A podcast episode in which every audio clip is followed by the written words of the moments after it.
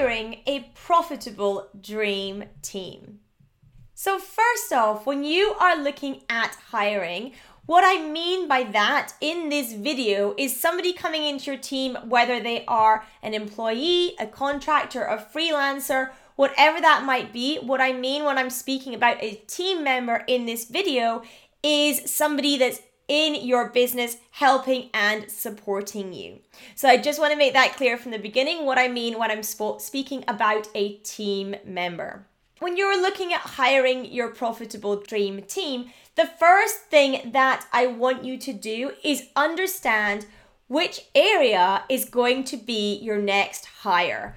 What does that next hire need to be doing for you? So, first off, putting down on paper what your zone of genius is is key. So, getting that on paper and understanding what you excel at and writing down everything associated with that.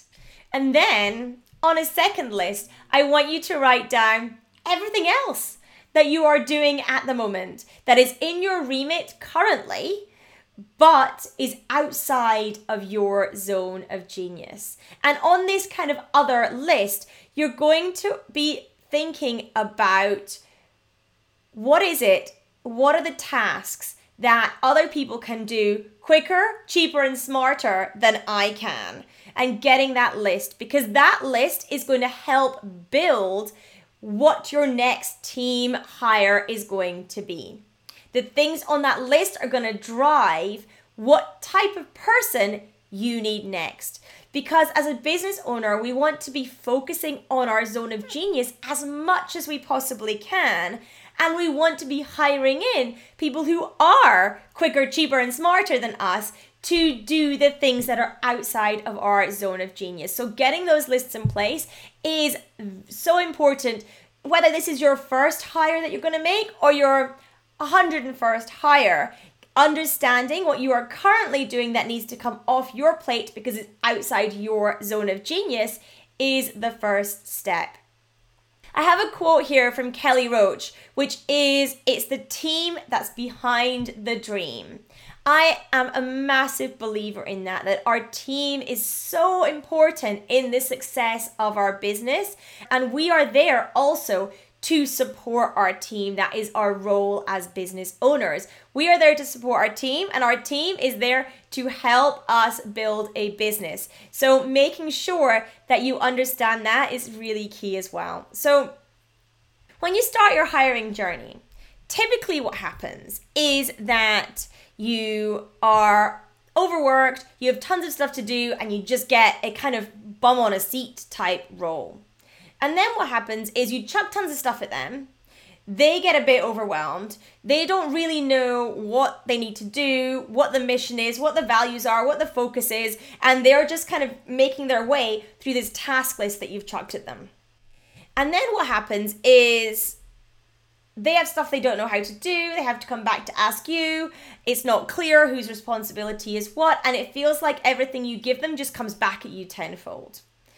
And then it feels like you you just want to just fire everyone and start again because it's easier on your own because this person just doesn't get it.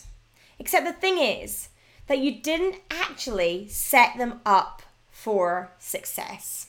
You just chucked a ton, ton of stuff at them. Your team is only as good as you set them up to be. And your team's failure and underperformance is, sorry, because of you. So, when you're looking to hire, first of all, get your business organized. Get it in a place so that you're really clear what people can come in and do. Then, number two, set up the job description so that whoever you take in can have a positive effect on the bottom line in your business. Make sure there is some way that they can impact the bottom line. Because otherwise, when you hire, it feels like you have to work harder just to pay someone else's salary. Whereas if you line it up so that they impact the bottom line, what that means is that they are generating their own salary. And three, managing your team based on matrix that impact the bottom line. They will be things that are going to define their actions and align with the bottom line. So make sure again that that is in focus when you are thinking about the job description, the matrix, the actions that they need to take. Because the thing is that many people will complain that employees are a drain on their bank account, but fundamentally, they will execute what you tell them to do. Therefore, if you are not instructing them to do tasks that positively affect the bottom line, they won't. And the thing is that accountability and expectation management is not micromanagement of your team. So, making sure that you have those structures in place is incredibly important as you are onboarding your team members. And whilst we speak about that, having an onboarding training process and expectations along the way is also going to be necessary to help build your profitable dream team. You want your team to really buy into the mission for your business, your dreams, and the way you can do that is by understanding theirs. If you can help them achieve their dreams and their career success, they in turn will be supporting you to achieve yours. So I hope that this episode has been useful in thinking about hiring your profitable dream team. My name is Annette Ferguson. I am CEO of Annette & Co, a UK-based accounting firm. I am a chartered accountant, certified profit first professional and financial strategist, and I help business owners take home more money from their business for them and their families to enjoy. And take care. So I hope that you enjoyed this episode. If you do like what I share, please do come and subscribe to the podcast, perhaps even leave a review so that other people can find this podcast as well and benefit from everything that I am sharing.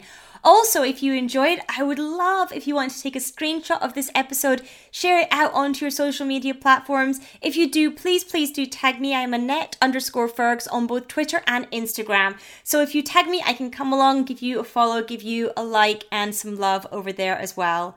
Until next time.